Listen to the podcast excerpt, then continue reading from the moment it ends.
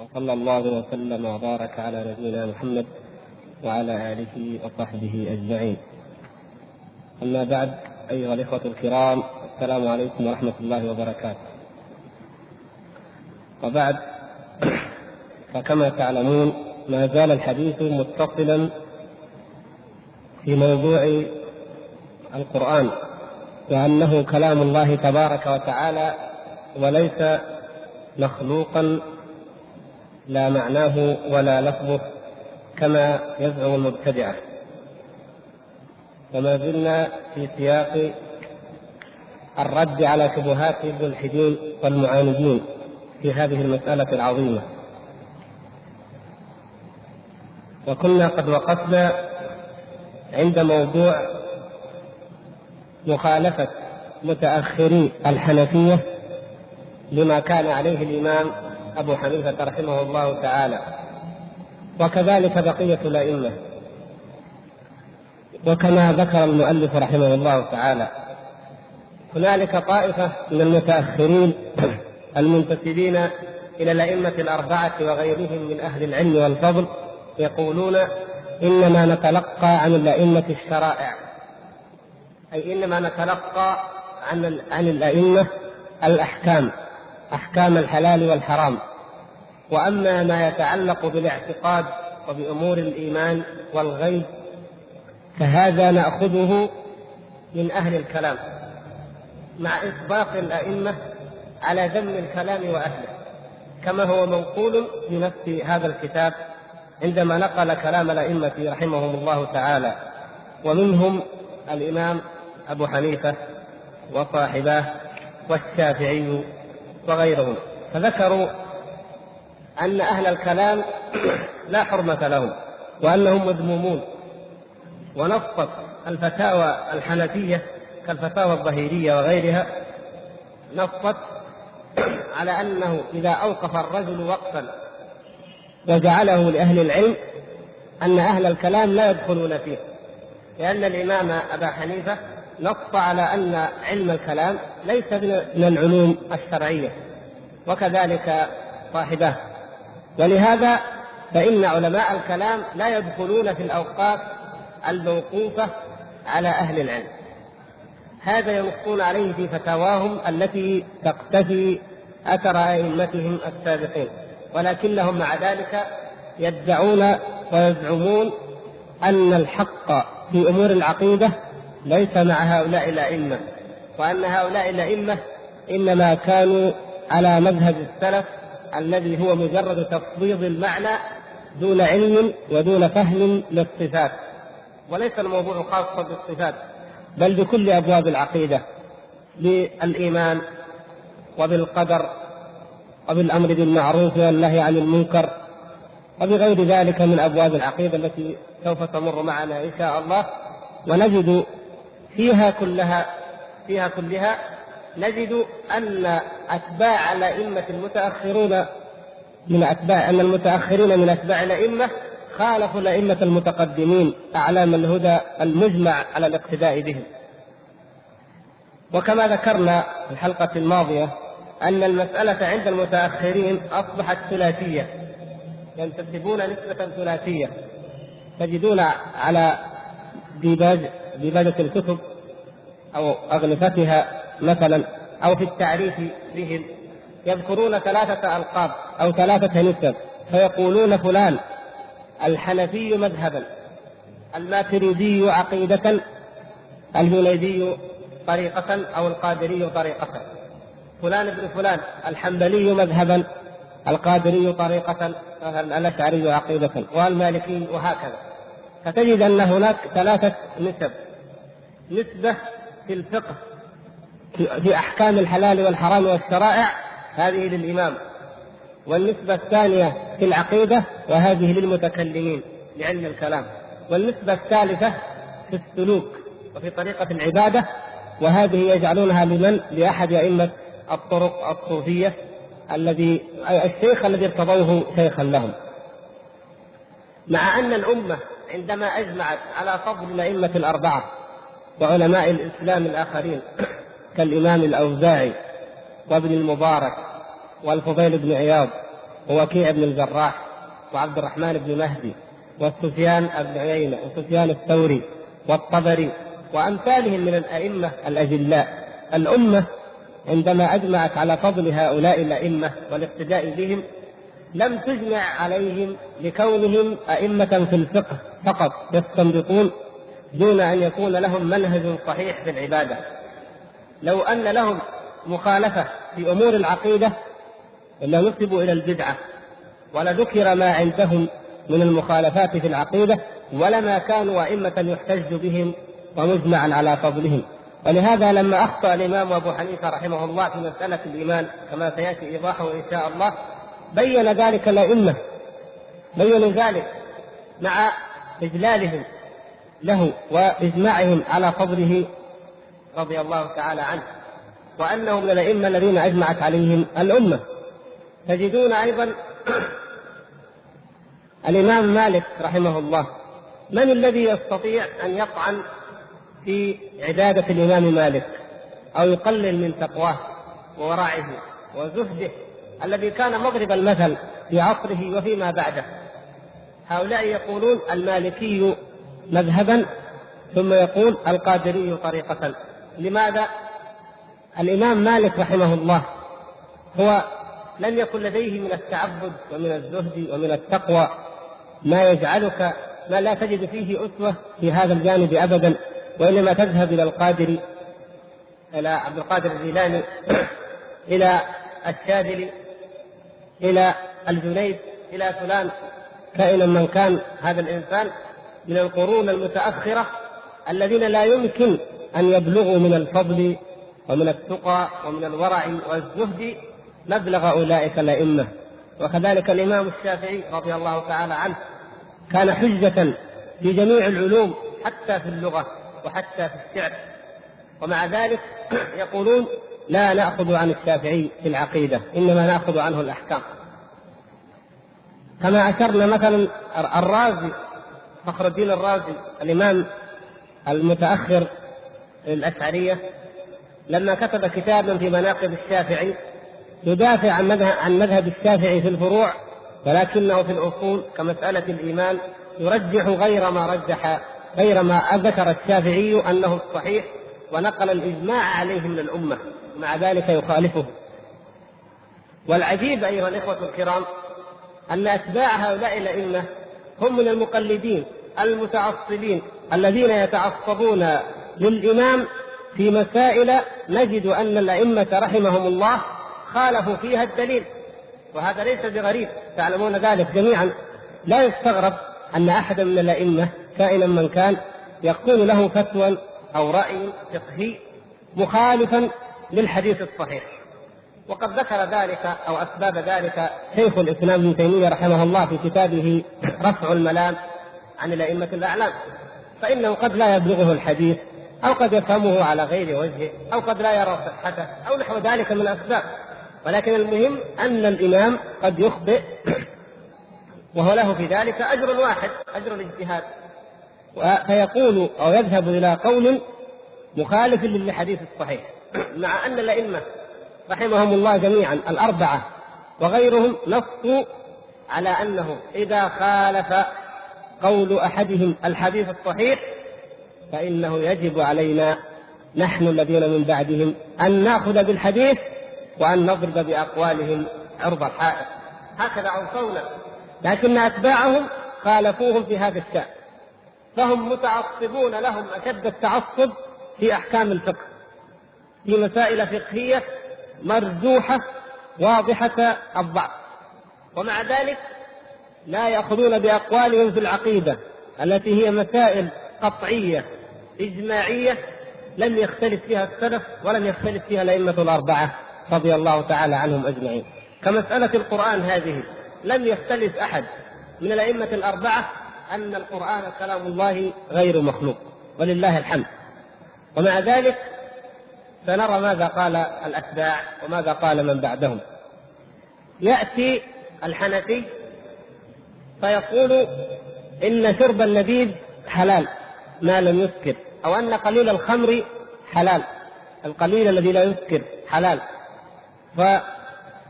يقال له إن هذا خلاف حديث النبي صلى الله عليه وسلم.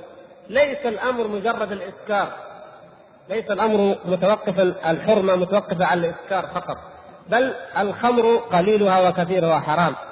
كما قال النبي صلى الله عليه وسلم ما أسكر كثيره فقليله حرام. وكل مسكر خمر قاله صلى الله عليه وسلم.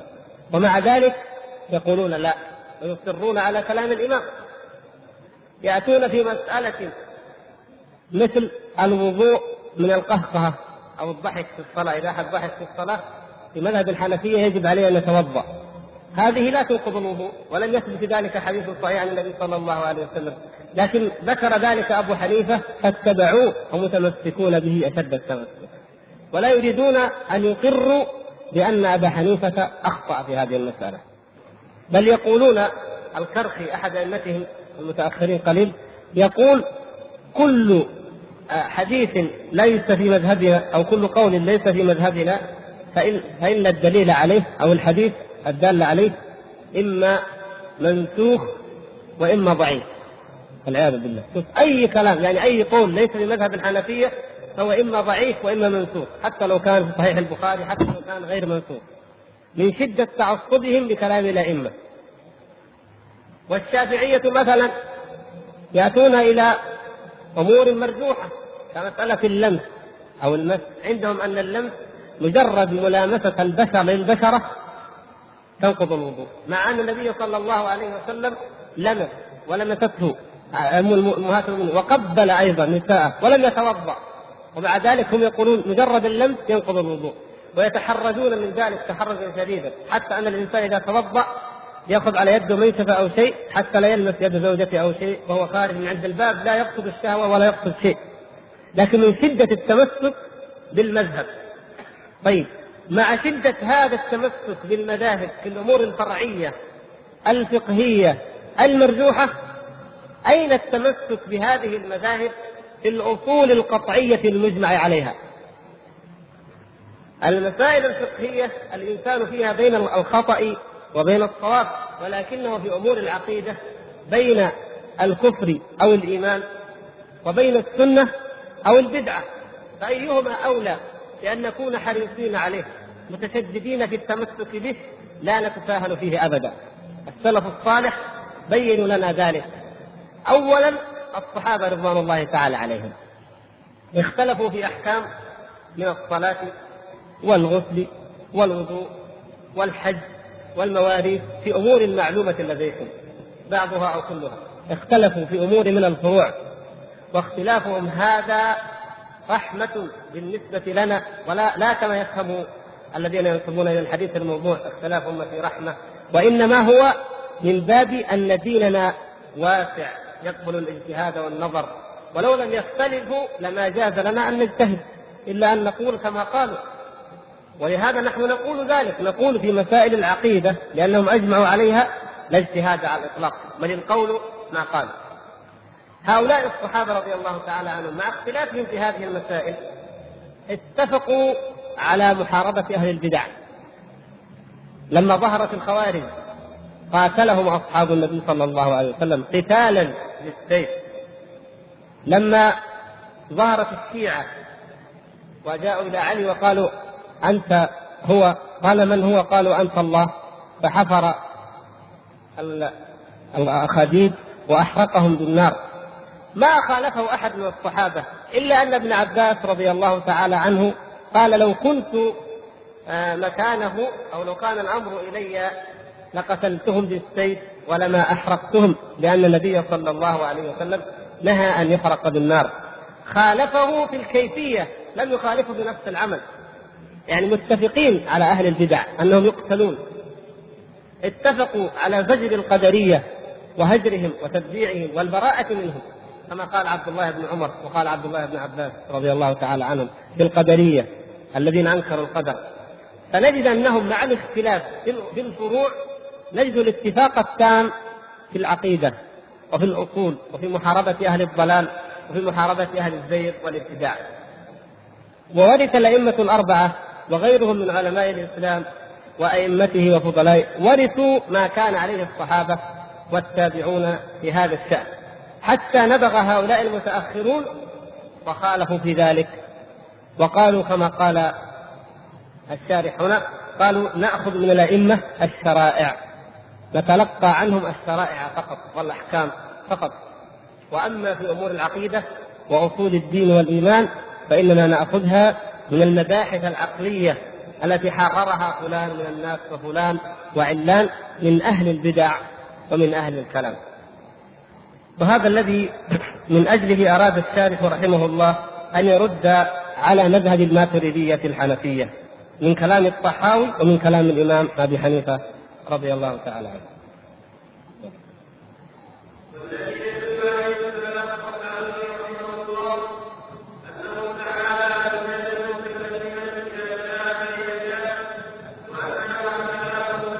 كلامه.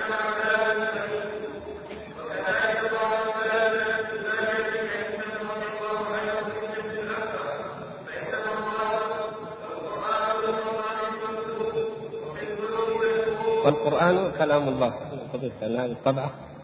والقرآن كلام الله.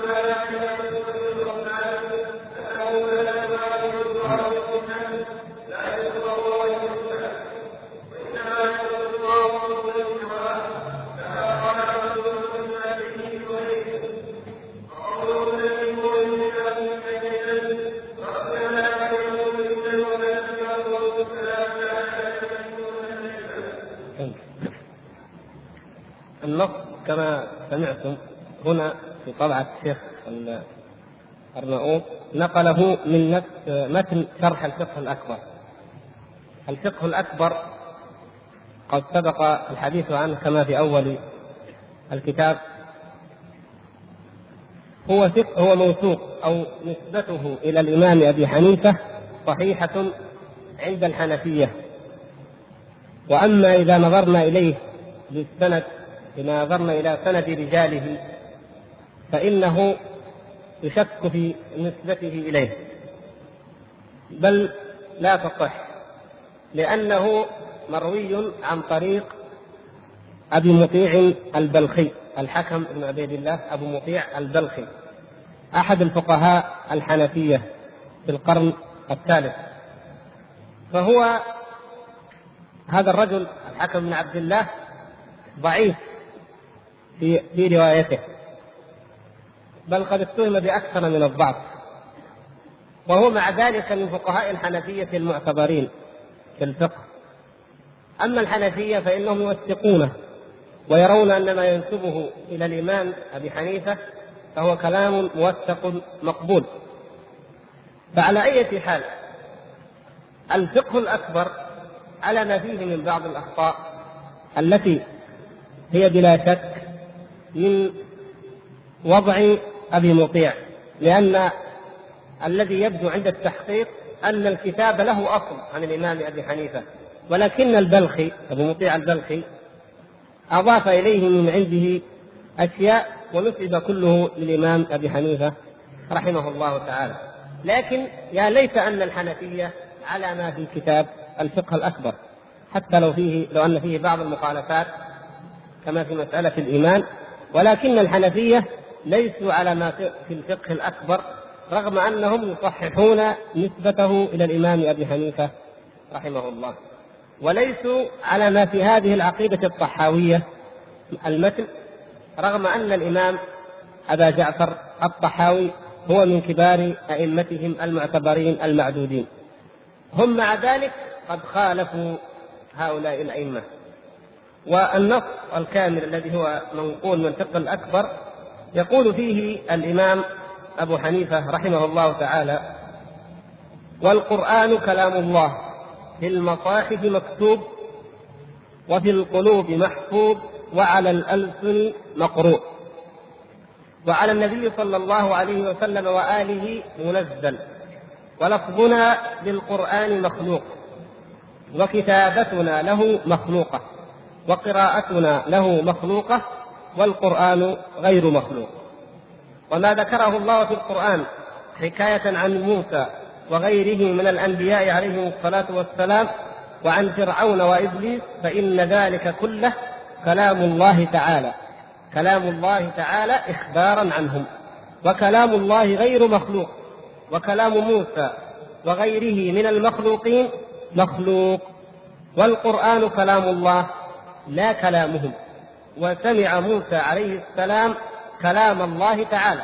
فلما كلم موسى كلمه بكلامه الذي هو له صفة في الأزل. فلما كلم موسى كلمه بكلامه الذي هو له صفة في الأزل. وصفاته كلها خلاف صفات المخلوقين. يعلم لا كعلمنا ويقدر لا كقدرتنا ويرى لا كرؤيتنا ويتكلم لا ككلامنا. هذا هو النص الذي موجود في الفقه الأكبر وفي شرحه لملا علي القاري أحد الحنفية المتأخرين متوفى في القرن العاشر.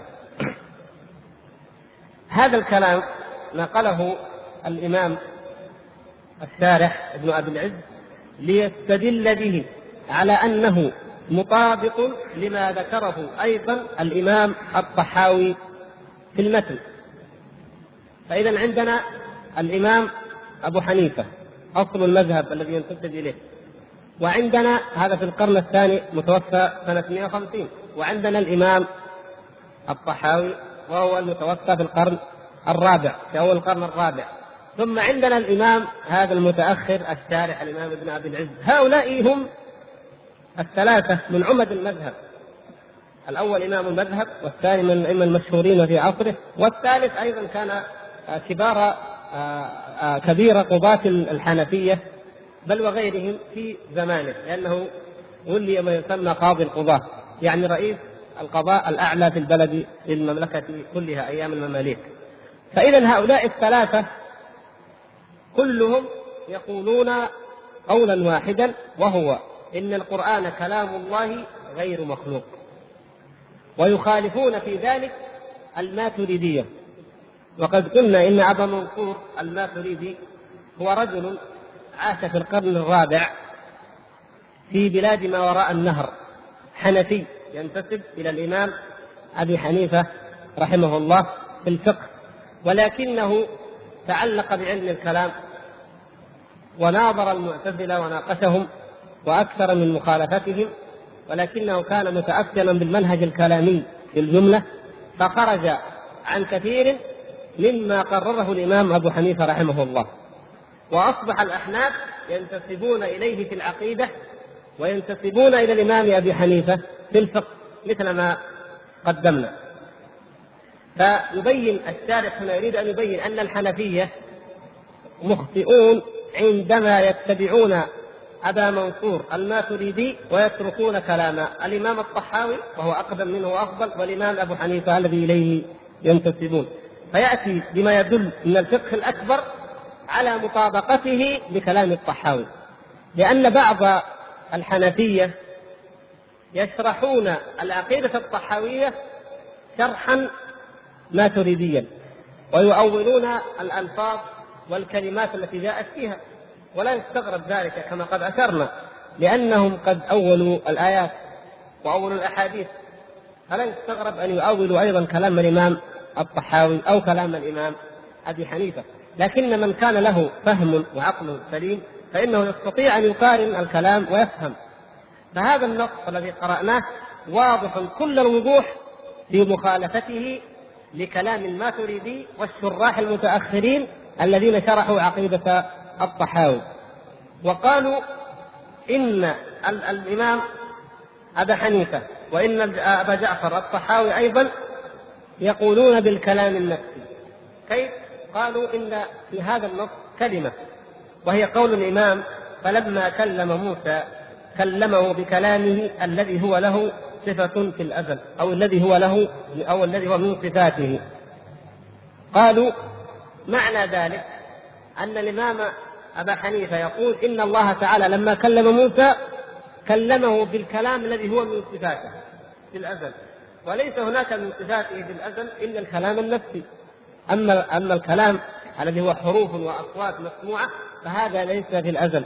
فإذا الإمام أبو حنيفة على ما نقول نحن إذا كان يعرف قضية الكلام اللفظي وكان مؤمنا بها فحوروا وحرفوا كلام الإمام مع أن أوله واضح كل الوضوح أن القرآن كلام الله في المصاحف مكتوب وفي القلوب محفوظ وعلى الألسن مقروء.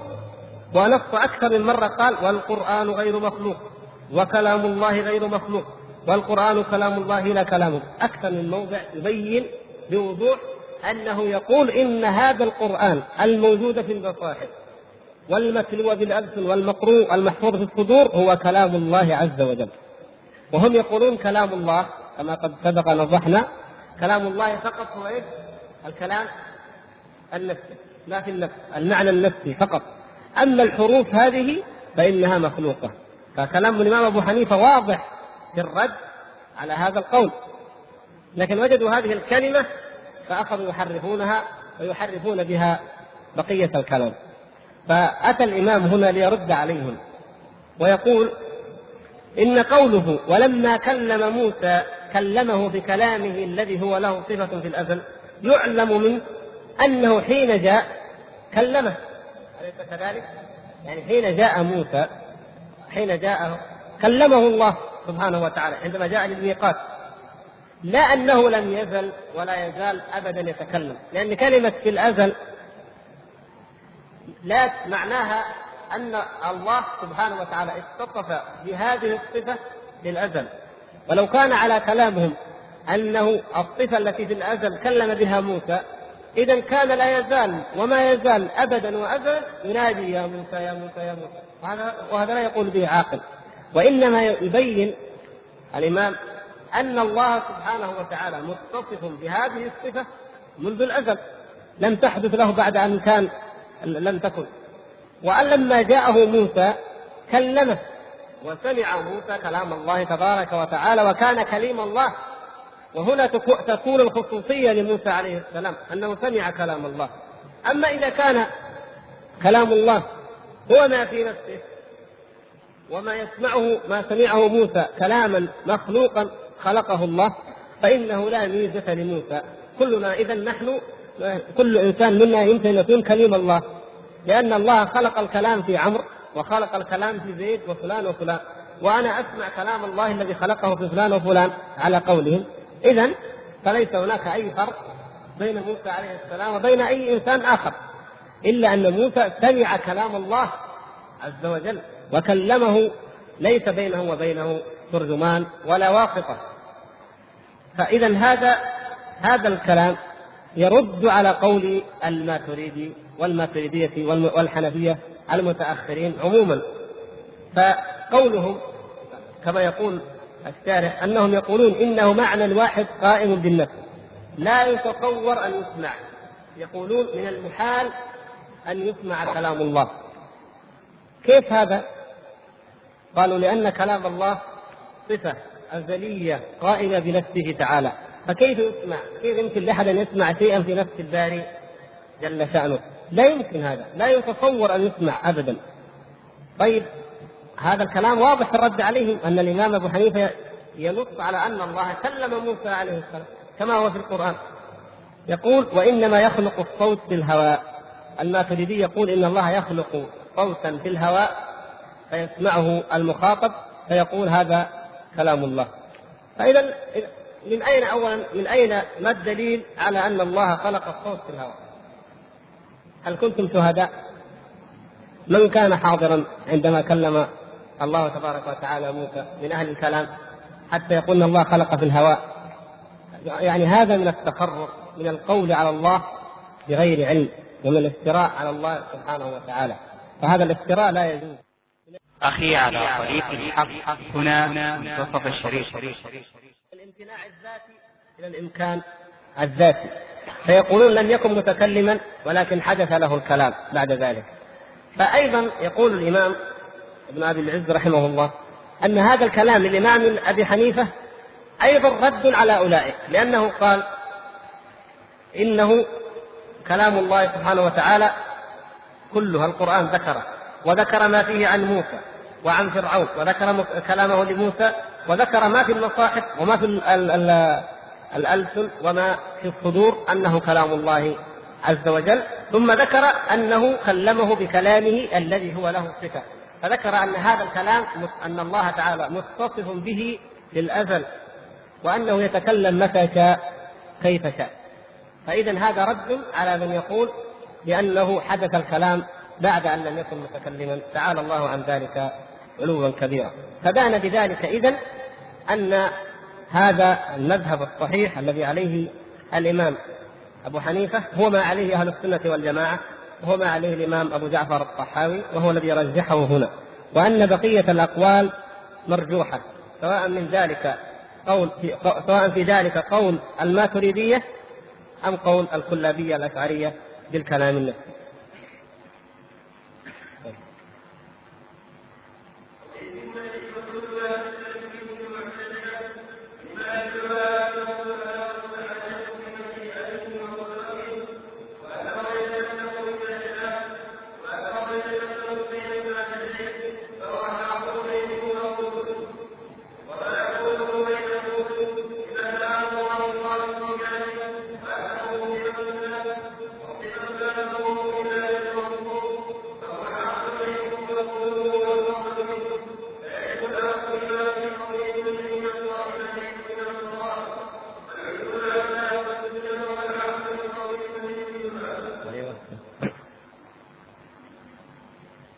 هنا يذكر الشارح رحمه الله أن المعتزلة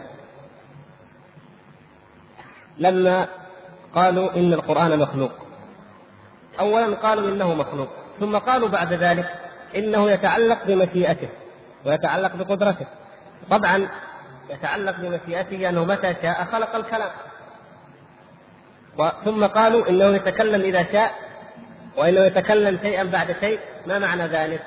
معناه انه يخلق الكلام متى شاء ويخلق الكلام شيئا بعد شيء. فعندنا مقدمتان. قولهم إن الله إن الكلام مخلوق. وقولهم إنه يقع أو يكون شيئا بعد شيء وأنه متعلق بالقدرة متعلق بالمشيئة. فنرد نأخذ الصواب ونرد الخطأ. فأما قولهم انه إنه تعالى يتكلم متى شاء وأنه يكون كلام بعد كلام هذا الكلام هذا الجانب صحيح. ونحن نأخذه.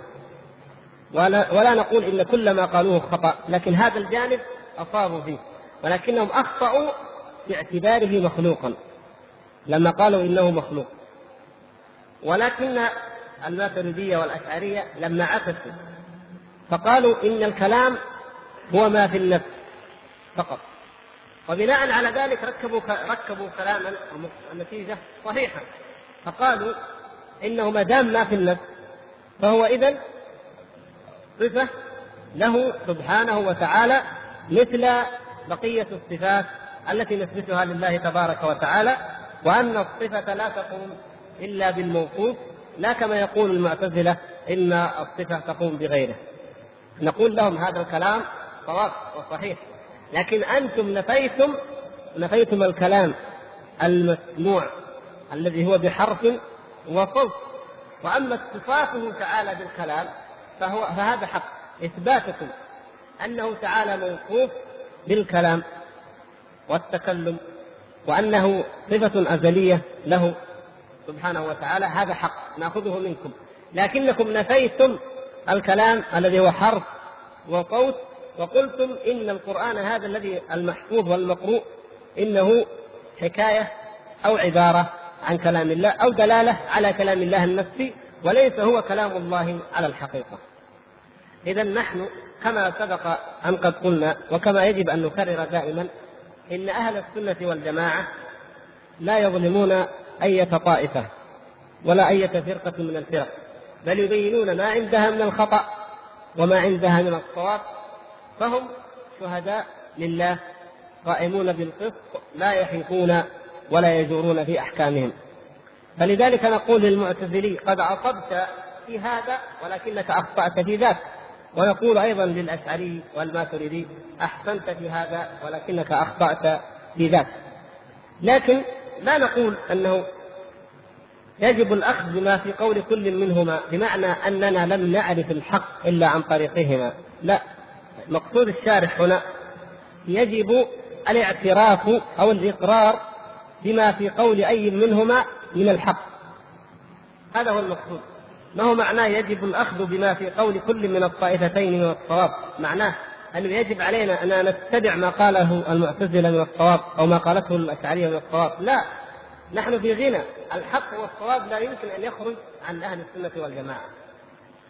فما كان صوابا لدى أي فرقة من الفرق فإنه موجود عند أهل السنة والجماعة. لكن ما عند أهل السنة والجماعة من الصواب ومن الحق لا يوجد عند أي فرقة من الفرق. هذه قاعدة يا إخوان يجب أن تكون واضحة ومعلومة لنا.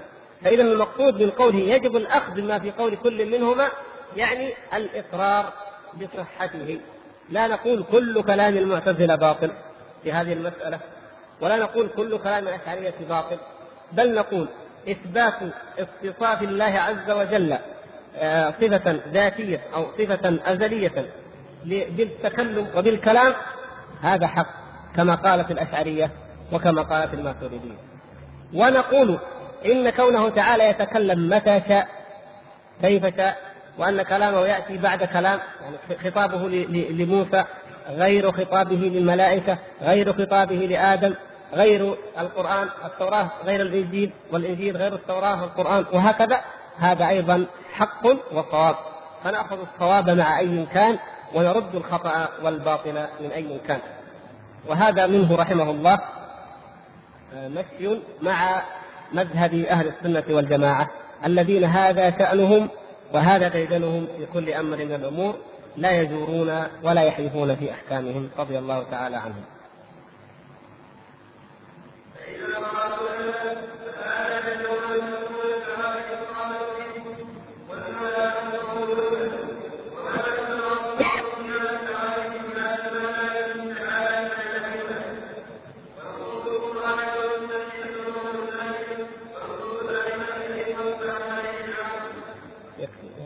إذا قالوا يلزم من إثبات أنه تعالى يتكلم متى شاء كيف يشاء قيام الحوادث به وقيام الحوادث ممتنع.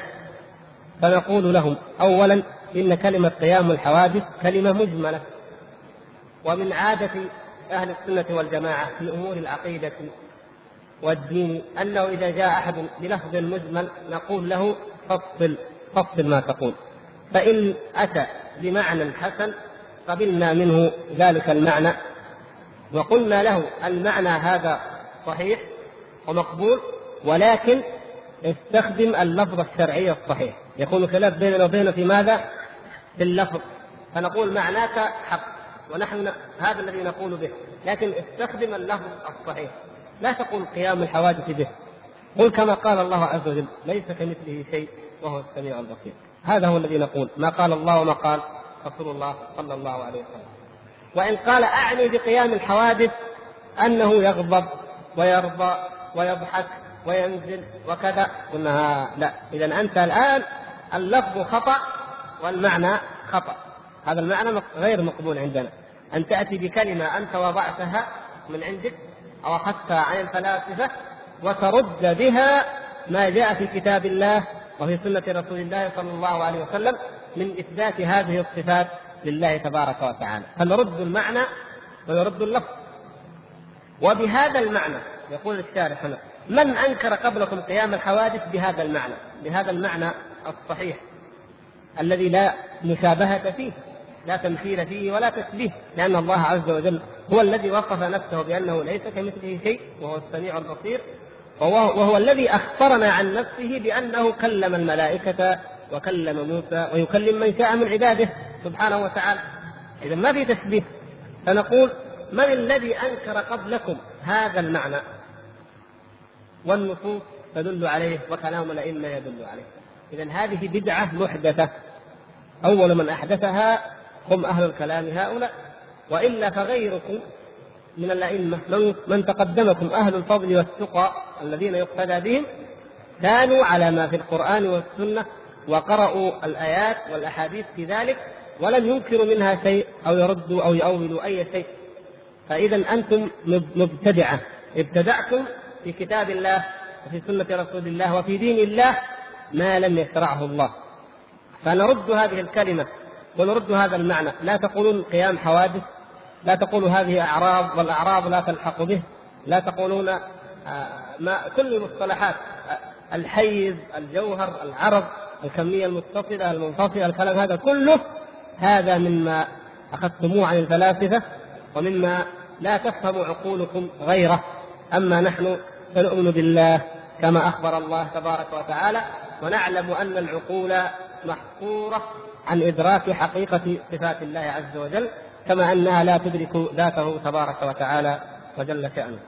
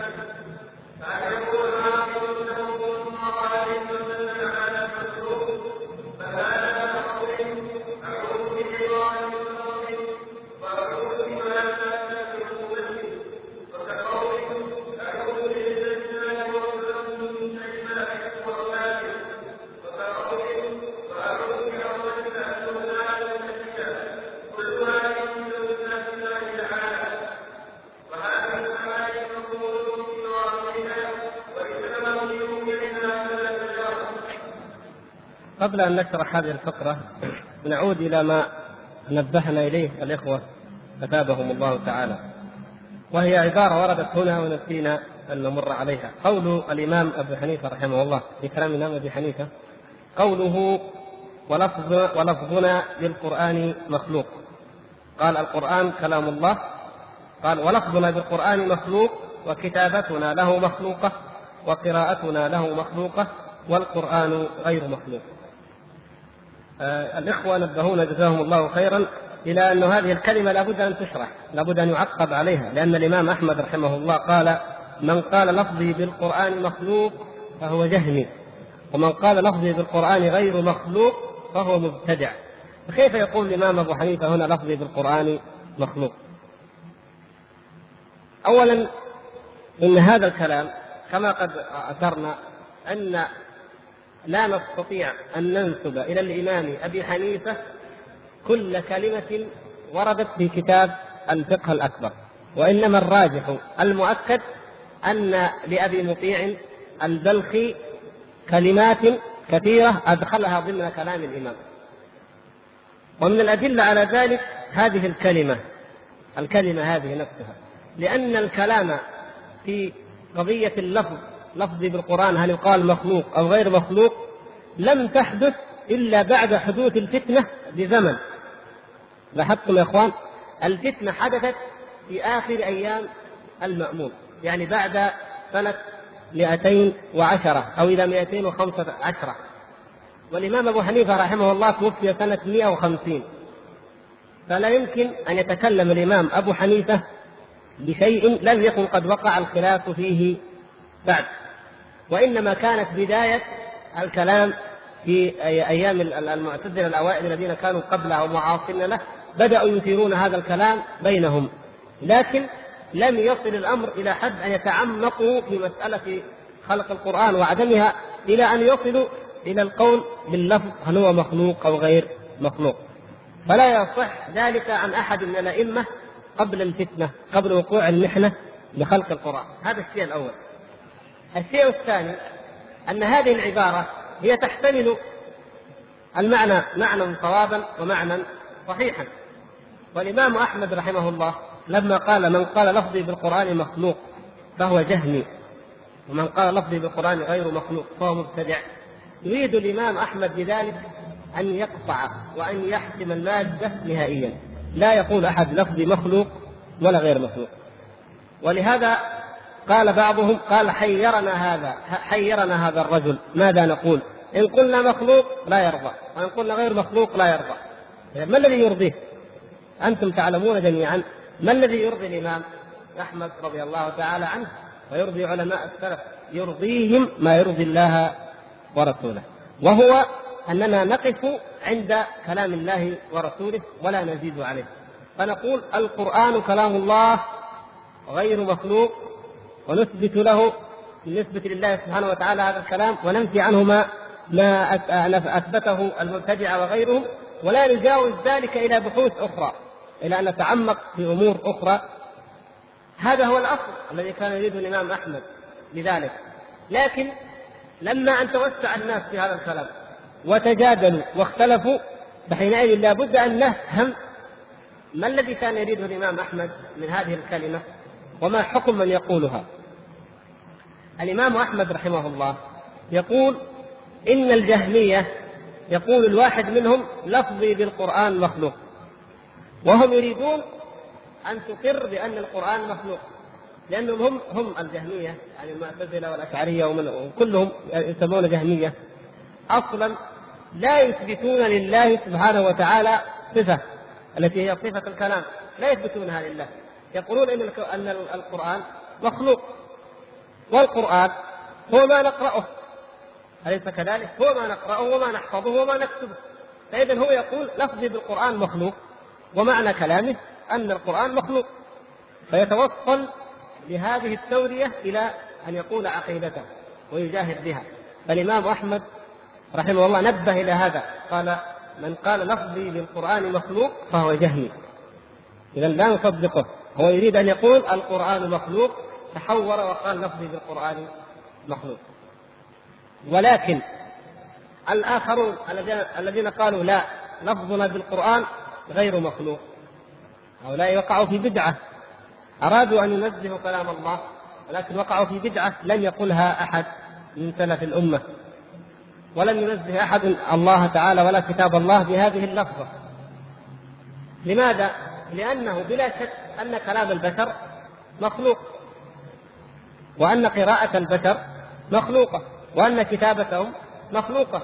فإذا قلت غير مخلوق السني الذي يقول لفظي بالقرآن غير مخلوق يقصد أن كلام الله تعالى الذي أقرأه غير مخلوق.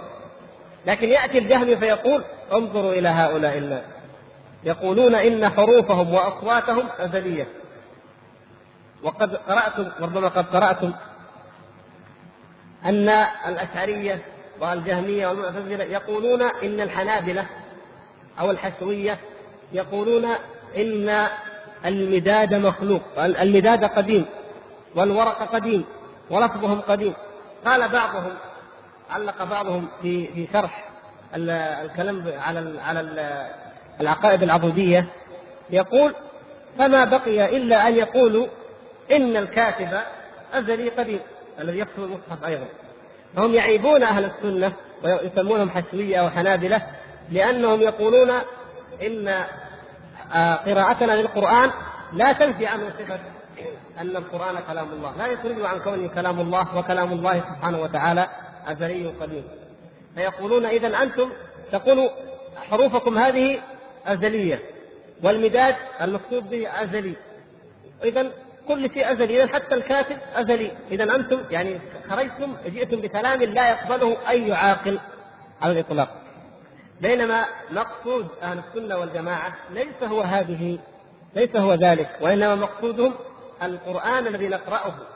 نحن القرآن غير مخلوق سواء كان مقروءا بألسنتنا أو مكتوبا بأيدينا فهو غير مخلوق. لا يعنون نفس الكتابه ونفس المداد ولا يعنون نفس الحروف التي نخرجها نحن من أفواهنا وإنما يعنون المضمون الذي هو القرآن نفسه كلام الله عز وجل.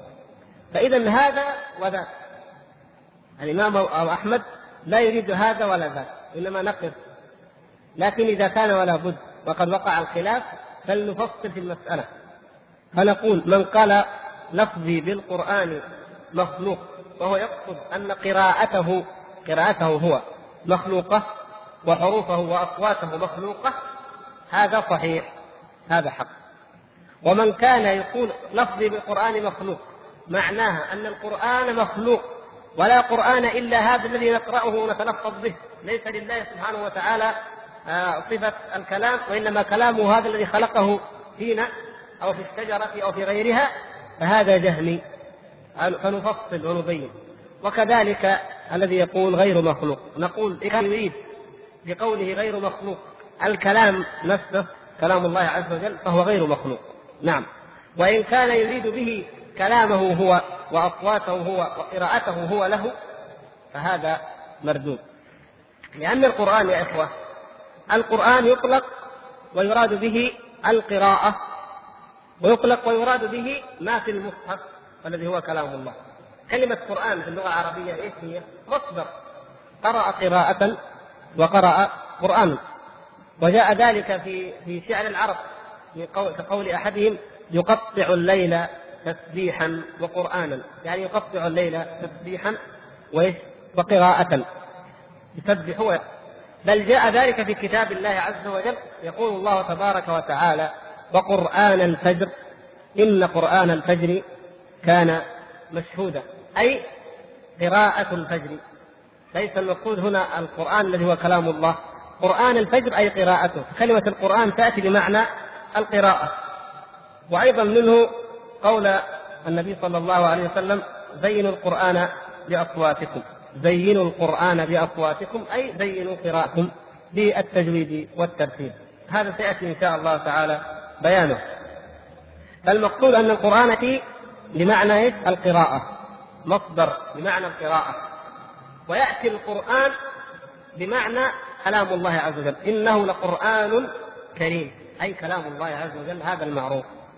فإذا الذي يقول الذي يقصد القراءة فالقراءة مخلوقة بلا شك. وأما الذي يقصد القرآن الذي هو كلام الله فكلام الله غير مخلوق بلا شك. فهذا يوضح المسألة ونخرج به من الإشكال إن شاء الله تعالى. ومما يبين أن القرآن غير مخلوق وأنه كلام الله أن الأنبياء جميعا كما ذكر الشارح رحمه الله كل الأنبياء أخبروا أممهم بأن ربهم تبارك وتعالى كلمهم. أو يعني خاط يتكلم. أن الله سبحانه وتعالى يتكلم. وأنهم بينوا ذلك للناس. وأن الوحي الذي أنزل عليهم إنما هو كلامه. تبارك وتعالى ولم يقل نبي من الأنبياء ومنهم محمد صلى الله عليه وسلم لم يقل أحد منهم إن كلام الله مخلوق خلقه الله منفصلا عنه. هذا لم يقل به نبي من الأنبياء. وإنما كان الصحابة رضي الله تعالى عنهم يفهمون من قولهم كلام الله أنه جل شأنه يتكلم أنه سبحانه يتكلم كلاما يليق بجلاله. وهذا هو الذي فهمته أم المؤمنين عائشة رضي الله تعالى عنها كما جاء في حديث الإفك الطويل الذي تعلمونه جميعا.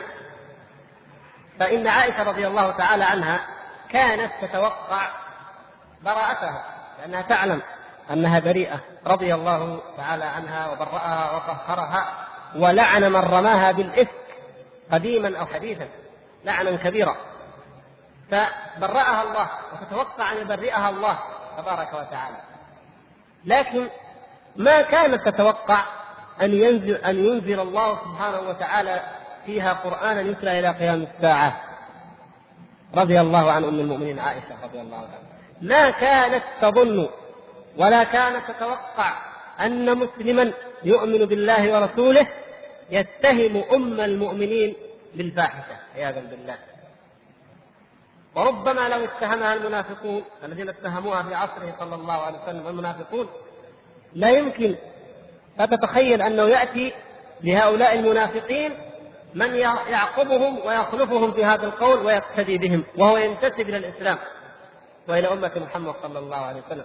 فكانت ترى أن الأمر أقل وأحقر من أن ينزل الله فيه قرانا لكن يا إخوان العجيب أنه حتى بعد أن أنزل الله فيه القرآن ما يزال الرافضة قبحهم الله ولعنهم يتهمون أم المؤمنين عائشة رضي الله تعالى عنها ويكذبون كلام الله وينسبون إليها ما برأها الله تبارك وتعالى منه. وهذا من أعجب العجب لا من لا ليس شأنهم هم فإن أعداء الإسلام من يهود ومجوس يفترون على الله ورسوله وأصحابه مثل ذلك وأعظم. ولكن العجيب العجيب هو من يسمعهم يقولون ذلك في حق أم المؤمنين ويقرأ ذلك في كتبهم ومع ذلك يخطر بباله أن هؤلاء من أهل القبلة. والعياذ بالله. فتقول رضي الله تعالى عنها ولتأني في نفسي كان أحقر من أن يتكلم الله في بوحي يتلى هو رضي الله تعالى عنها من شأنها تقول شأني في نفسي أحقر من أن يتكلم الله في بوحي يتلى والشاهد فيما يتعلق بمقامنا هنا هو أن الأنبياء صلوات الله وسلامه عليهم علموا أممهم وعلموا أصحابهم أنه جل شأنه يتكلم يتكلم بالوحي وأن هذا الكلام هو الذي يقرأ وهو الذي يتلى فتقول رضي الله تعالى عنها ولشأني في نفسي كان أحقر من أن يتكلم الله في بوحي يتلى فالآيات التي نزلت في براءتها من سورة النور مثلها بذلك مثل سائر القرآن كله كلام الله عز وجل أنزله وهو وحي يتلى نحن نتلوه ونحن نقرأه وهو كلامه جل شأنه وتبارك وتعالى. فإذا النبي صلى الله عليه وسلم والأنبياء جميعا لو أن ما يقوله الأشعرية وغيرهم هو الحق لما جاز للأنبياء أن يسكتوا عن بيانه للناس أن يقولوا أولوا يا ناس أولوا ما, ما إذا قرأتم آية فيها كلام الله أو أن الله يتكلم أولوها لأنه خلقه أو أن الشجرة هي التي تكلمت أو نحو ذلك. كان يجب على الأنبياء أن يؤولوا وإلا فما بلغوا. فما بلغوا رسالة الله؟ كما قال تعالى وإن لم تفعل فما بلغت رسالته. والله يعصمك من الناس. فأمر الله تعالى النبي أن يبلغ ما أنزل إليه أن يبلغ ما أنزل إليه من ربه وحفظه وعصمه من الناس حتى لا يمنعه الخوف ويقول لو بلغت لربما آذوني أو قتلوني. الأذى يحصل لكنه ابتلاء ولم يصل إلى حد القتل. لكن الله عز وجل أمره يا أيها النبي بلغ ما أنزل إليك من ربك وإن لم تفعل فما بلغت رسالته. فإذا لو أن الأنبياء الأنبياء لم يقولوا لأممهم أبدا إن الله لا يتكلم. لم يقولوا لأممهم إذا قرأتم آية فيها غضب أو رضا أو قلنا لكم حديثا فيه نزول أو قلنا لكم المجيء أو الإتيان في كتاب أو في أو في سنة فأولوه أو اصرفوه عن معناه أو لا تؤمنوا به. وإلا لكان ذلك لو أنه يجب عليهم أن يقولوا ولم يفعلوا لكانوا كاتمين غير مبلغين للحق وحاشاهم من ذلك. وسيدهم صلى الله عليه وسلم هو الذي بلغ ما أنزله إليه ربه. فتركنا على المحجة البيضاء ليلها كنهارها لا يزيغ عنها إلا هذا يقول المؤلف لا يعرف في لغة ولا عقل قائل متكلم لا يقوم به القول ولا الكلام كما قد سبق أن بينا ذلك وقلنا الكلام المتكلم هو إيش؟ هو من فعل الكلام. أما إذا قلنا إن المتكلم هو من قام الكلام بغيره فاذا اذا أنا أتكلم الآن ويمكن أن ينسب كلامي هذا إلى فلان والأخ فلان، ليش؟ لأنه قام الكلام بغيره. هذا هذا لا يقول به عاقل كما قد سبق إيضاحه. لكن كما قال الإمام أبو حنيفة يقول إيش؟ يتكلم لا ككلامنا يعلم لا كعلمنا يقدر لا